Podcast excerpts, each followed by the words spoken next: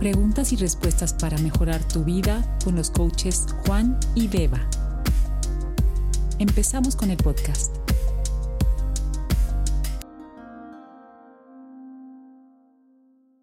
Hola a todos, ¿qué tal? ¿Cómo están? Hola Beba, ¿cómo te va? Hola Juan, muy bien, ¿qué tal?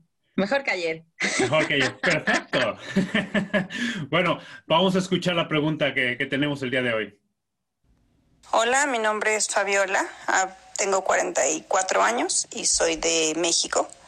Mi pregunta es, ¿cómo puedo mejorar el diálogo con las personas con las que estoy en profundo desacuerdo? Gracias. Es una buena pregunta. ¿Quieres, uh, ¿quieres contestarla, Beba? Yo te, te sigo. Estupendo. Pues lo primero, muchísimas gracias por la pregunta. Eh, pienso que la comunicación ¿no? es algo bastante importante y especialmente la comunicación con aquellos con los que tenemos muchos desacuerdos. ¿no? La pregunta me parece muy interesante desde el punto de vista de la conexión. Entonces, eh, me gustaría preguntarte, Juan, vamos a hacer así como un poco de diálogo. Eh, cuando una persona estamos en una conversación y una persona te muestra un punto de vista o una creencia o habla de algo, vámonos a, por ejemplo, a algo, no sé, que no sea muy polémico. Eh, imagínate, vamos a ponerlo que, que pues vamos a hablar de golosinas. ¿Vale? Y yo soy súper proactora de, de, golosinas naturales, sin aditivos, sin preservativos, ni, ni conservantes, ni nada. Uh-huh. Pero sin embargo tú me dices que no, que eso da igual, que son chucherías y que al fin y al cabo es todo lo mismo, que es azúcar y que da igual que sea más sano o menos sano y que, que, que bueno, que al final son chucherías, ¿no?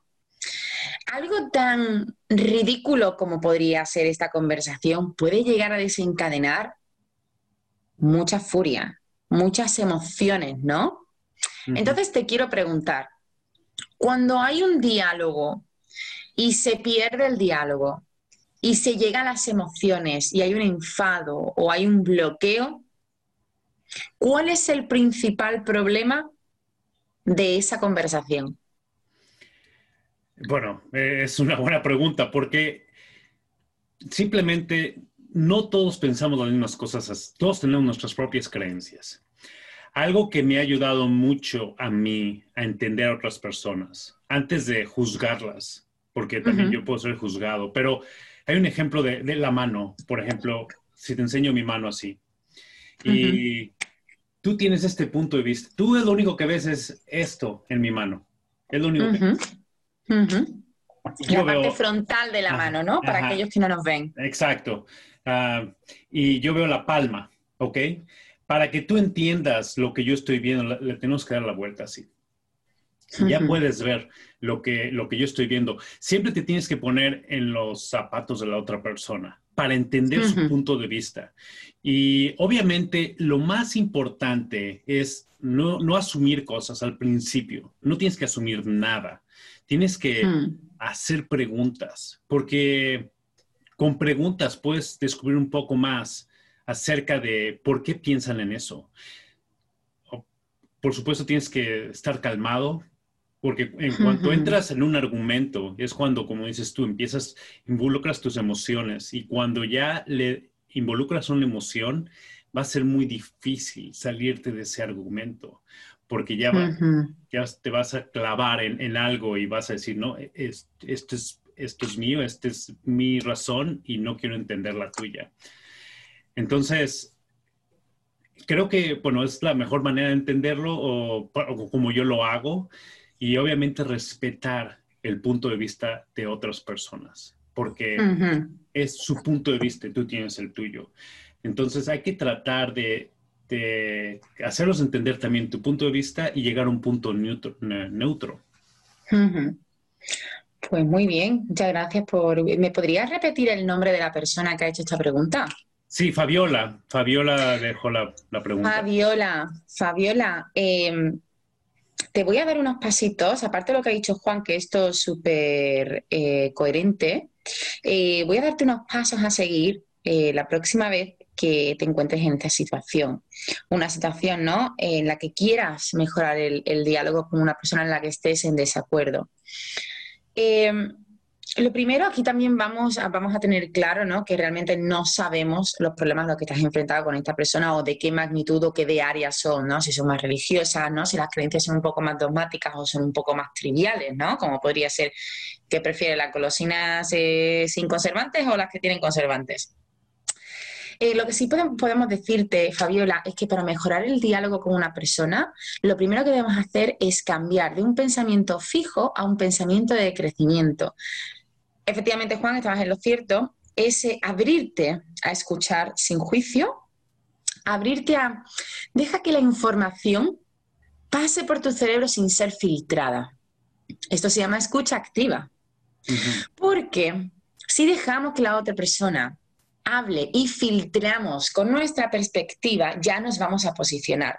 Una frase que me gustó mucho, ahora que has hablado de, punto de vista o de opinión, eh, Juan, es la que se dice que el punto de vista de uno, cuando uno dice, este es mi punto de vista, es como una manera glamurosa de decir, yo soy importante. ¿Vale? Entonces aquí entra en juego el ego.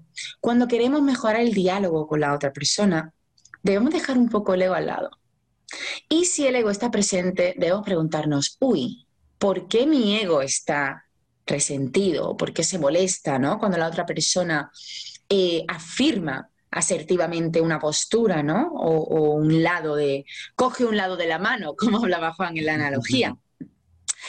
Vamos a buscar realmente el, eh, el segundo paso sería, primero sería tener un pensamiento más de, más de crecimiento que un pensamiento fijo, y el segundo sería eh, preguntar, como dice Juan, si realmente ese es el problema en la conversación.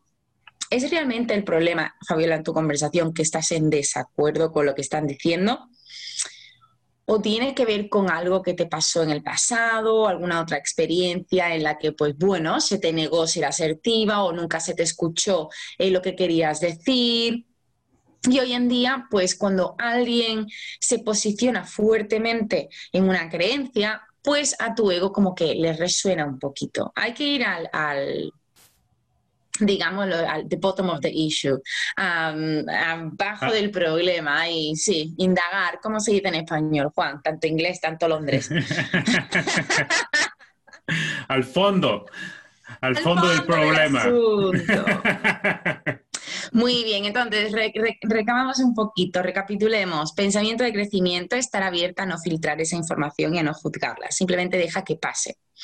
Antes de contestar, dejar que pasen unos minutitos, ¿no? Dejar un poco ese suspense para tú poder clarificar tus ideas. Después también hemos dicho Fabiola, eh, que sería bueno. Bueno, una cosa que hemos dicho, sí, preguntas, luego mirar a los ojos. Muchas veces tendemos a no mirar a los ojos a la persona que está hablando cuando estamos en desacuerdo con ellas o todo lo contrario, las intimidamos con nuestra mirada en plan de, pero ¿qué estás diciendo? ¿Qué barbaridad es esa? ¿Vale? Entonces, tienes que ser coherente. Si vas a tener una, mente más abierta, vamos a dejar que nuestro rostro se relaje y todo se relaje. Y te digo por qué. Porque a día de hoy, aunque si quieres mejorar el diálogo y ese es tu objetivo, no se trata de tener razón o no. ¿Se trata de qué, Juan? De entender a otra persona, para mí.